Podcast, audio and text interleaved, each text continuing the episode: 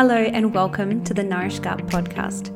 This space is for you if you suffer from digestive issues such as I B S, SIBO, or even bowel disease. This is also the place for you if you're thinking about having a baby or if you have young children and would like to learn more about the infant microbiome. I am your host, Carly Raven. I'm a naturopath, clinical nutritionist, gut health expert, and mother. My mission is to resolve complex gut health issues and reduce the prevalence of gut disorders by educating parents just about how vital gut health is in infants. So, if you're ready to get your shit together, please grab a cup of tea, sit back and enjoy, and let's improve our guts together. Hello and welcome to the final episode in the Nourish Gut podcast for twenty twenty-one.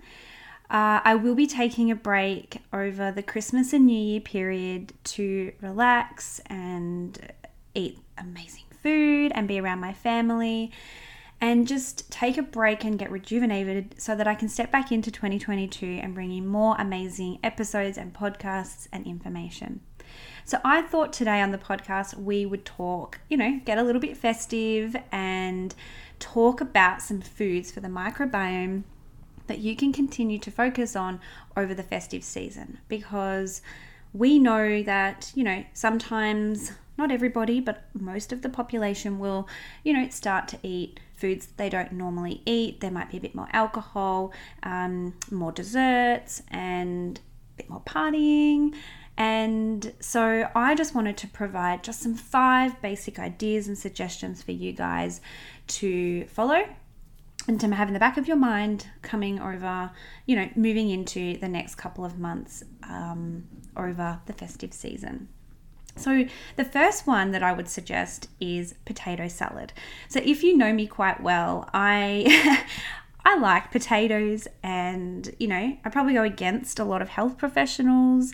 Um, you've probably, I just think potatoes get a bad rap, and they're not as bad as we think. So, um, potato salad, when they're cooled, actually contain a higher resistant starch. So this means that your bacteria can feed off that resistant starch a lot better when they're cold. So if you have a warm potato, for example, it's very different to if you then cooled that potato in the fridge and ate it cold the next day, like in a potato salad. Or I love just to have, you know, you might have roast potatoes for your Christmas Day lunch, eat them cold the next day. They're going to have higher resistant starch um, and allow complete digestion in the small bowel, and that's going to be good for your microbes. So, um, you know, we always want prebiotics and we want those bacteria to be feeding off them.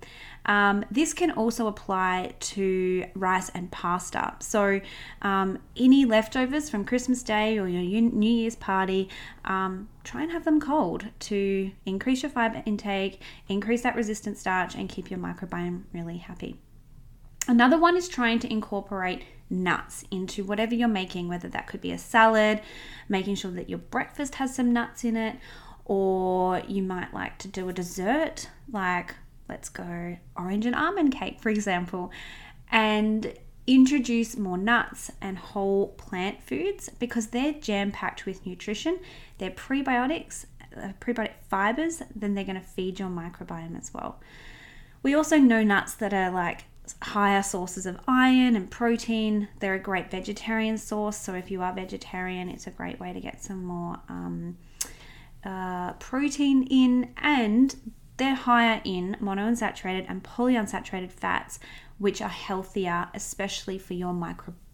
We don't want to overdo the fats because some species of bacteria can feed on them and kind of overgrow, but everything in moderation. So there's quite a lot of studies. There was even a meta-analysis that is done um, saying that we, if we even just had three serves of nut per week, that's like sufficient enough to re- receive like the maximum health benefits. So a standard serve of nuts is around twenty-eight grams. Um, so this could be, for example, twenty almonds, fourteen macadamias, or eight Brazil nuts. So that's totally doable, right? So make a recipe with some nuts, just when you're hungry or trying to recover from the overindulgence, just eat some nuts. Grab a handful of nuts from the pantry. Now, another really simple thing that you can do, and that you may already do as part of your Christmas tradition, is spices. Put some spices into your Christmas food. And I re- like you probably agree with me, nothing says Christmas more than like the smell of warm spices wafting through your kitchen.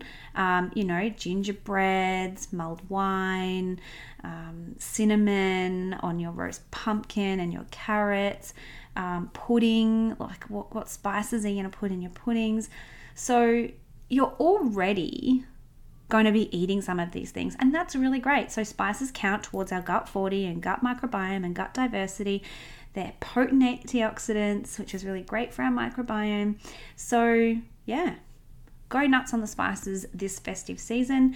Um, get the kids involved, get them making gingerbreads, and yeah, have a lot of fun. The other one is fruit salad.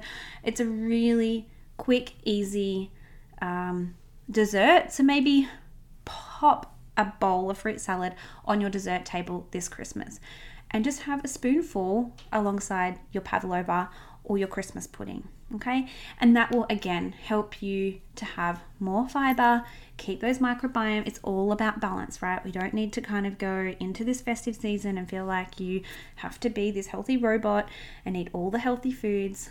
Just enjoy yourself, but be really mindful and think about, well, what are the little easy things you're prepared to do to make your Christmas ten, twenty, thirty percent healthier, and New Year's as well. So some of my absolute favorite seasonal fruits in summer are like watermelon, mangoes, and stone fruits. So you could cut them up and have them in a little bowl. Um, and yeah, I think it's just a really fantastic way for you guys to get some more phytochemicals um, in there, which is going to help with any pathogenic bacteria, especially if you're working with me and you've been, you know, treating the SIBO or treating your bowel disease or helping the I B S. Um, fruits are a really fantastic way to get a little bit more fiber um, and keep those microbes really, really happy. Um, the other one is the ham. Let's have a little bit talk about uh, processed meats and hams and barbecue meat. So when we talk about meat being bad for digestion and can cause bowel cancer, we're talking about barbecued meat. You know, when you barbecue a piece of meat and it becomes black, that is what has been linked in studies and shown to increase your risk of bowel cancer. And all of the deli meat, so things like salami, all processed, high salty hams, chicken meats, all of those things that you are buying from the deli are also linked in with not being so great for the microbiome and an increase in, in bowel cancer. So we want to be keeping those things to a minimum, right? And, you know, I'm not saying you have to skip these foods altogether, but think about what you could pair them with, like vegetables and salads and phytochemicals and polyphenol-rich foods, so that you're balancing that out and you're providing prebiotic phyto, uh, fiber and phytochemicals alongside things like your Christmas ham. Uh, that is going to help your digestive system a lot better than if you were to just eat the ham or the meats or to have barbecue. So just have a think about, what are your goals? What are you willing to do this Christmas and New Year? And so that you don't feel like you're completely, you know, going haywire and, you know, losing track of all of the good habits that you've built up.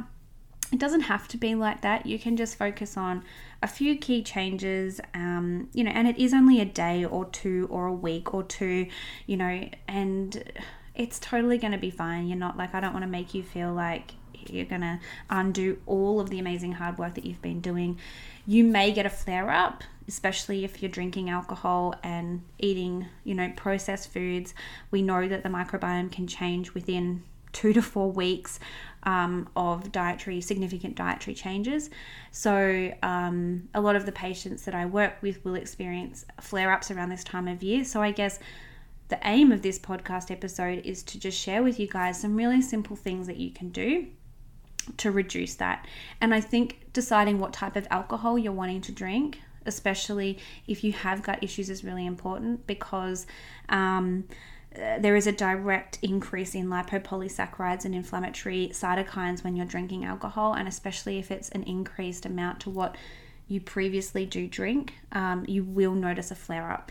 And what I say to my patients is, like, you know, or anyone I talk about with all of this gut stuff, is we can't expect to drink alcohol and eat pizza and burgers and to not have digestive issues. These foods are not designed for us to eat. They're very Western. They're never going to be good for the digestive system. So I don't believe that we should be setting goals that we should be able to eat a pizza or a burger or go and have a lot of drink, alcoholic drinks and be symptom free, because I just don't believe that that's going to happen. And I think that is being unrealistic. I think that what we should be aiming to do is to feel really healthy and vital when we're eating well, okay? And when we're doing the right things for our body, for our nervous system, for our digestive system, and that is when you will feel well. But we can't expect to eat the foods that aren't good for our body and to feel good.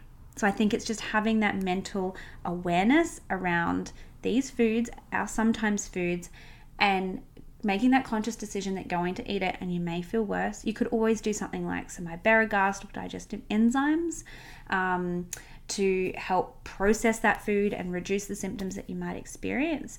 Um, but yeah, hopefully that's kind of giving you guys some really, you know, simple things that you can move into this Christmas period um, and have them at the forefront of your mind and implement them into your um, festive season. And just go and have a lot of fun. Like, you know, we've had a massive two years. I live in Victoria, um, and I can't wait to be around my family. And um, yeah, I think it's really important for us to to get amongst our community and our family and to have lots of fun. And just don't worry too much, you know, like the stress of what we might be eating and how it affects our digestion and setting us back or gaining weight. But that stress is going to have potentially the same effect. So go and have fun, maybe set some boundaries that feel right to you, and just have the most amazing Christmas and New Year's period. I want to say a massive, massive thank you to everyone who's listened to my podcast over the last couple of months since I launched it this year. I absolutely love doing these episodes for you guys. It's really funny. I was putting off creating this podcast um, for months and months and months. Um, and then once I did it, I just felt so aligned with doing it. I feel really like it just, when I jump in front of the microphone in my home, it just flows and these episodes just come out of me and I feel really inspired. So I will be continuing this into twenty twenty-two. And if you want to know something, like if you want me to cover off a topic, just send me a D M on Instagram. Be like, hey, Carly, could you talk about this on your podcast? Or what do you think about this? And I will do that. Like, you guys are, you know, my why. I'm doing this for you. Um, and that could be you guys as prackies or you guys as everyday people and people that are suffering from these digestive issues. So please reach out. But, you know, what I really want to say is thank you, thank you, thank you so much for being here and for listening. And I want to wish you a very Merry Christmas and a Happy New Year. And I cannot wait to share more amazing things around gut health uh, with you in twenty twenty-two. Uh, I will speak to you then. Take care, everyone. Bye. Did you like what you heard? Leave us a review. If you'd like to learn more about my Nourish Gut program or the Nourish Gut Kids membership, head over to my website. Would you like to be a part of a community that gets it? Join our Facebook group, Nourish Gut Community, or come and follow me over on Instagram. All of these links can be found in the show notes. Thank you for listening, and I will see you next time on the Nourish Gut Podcast.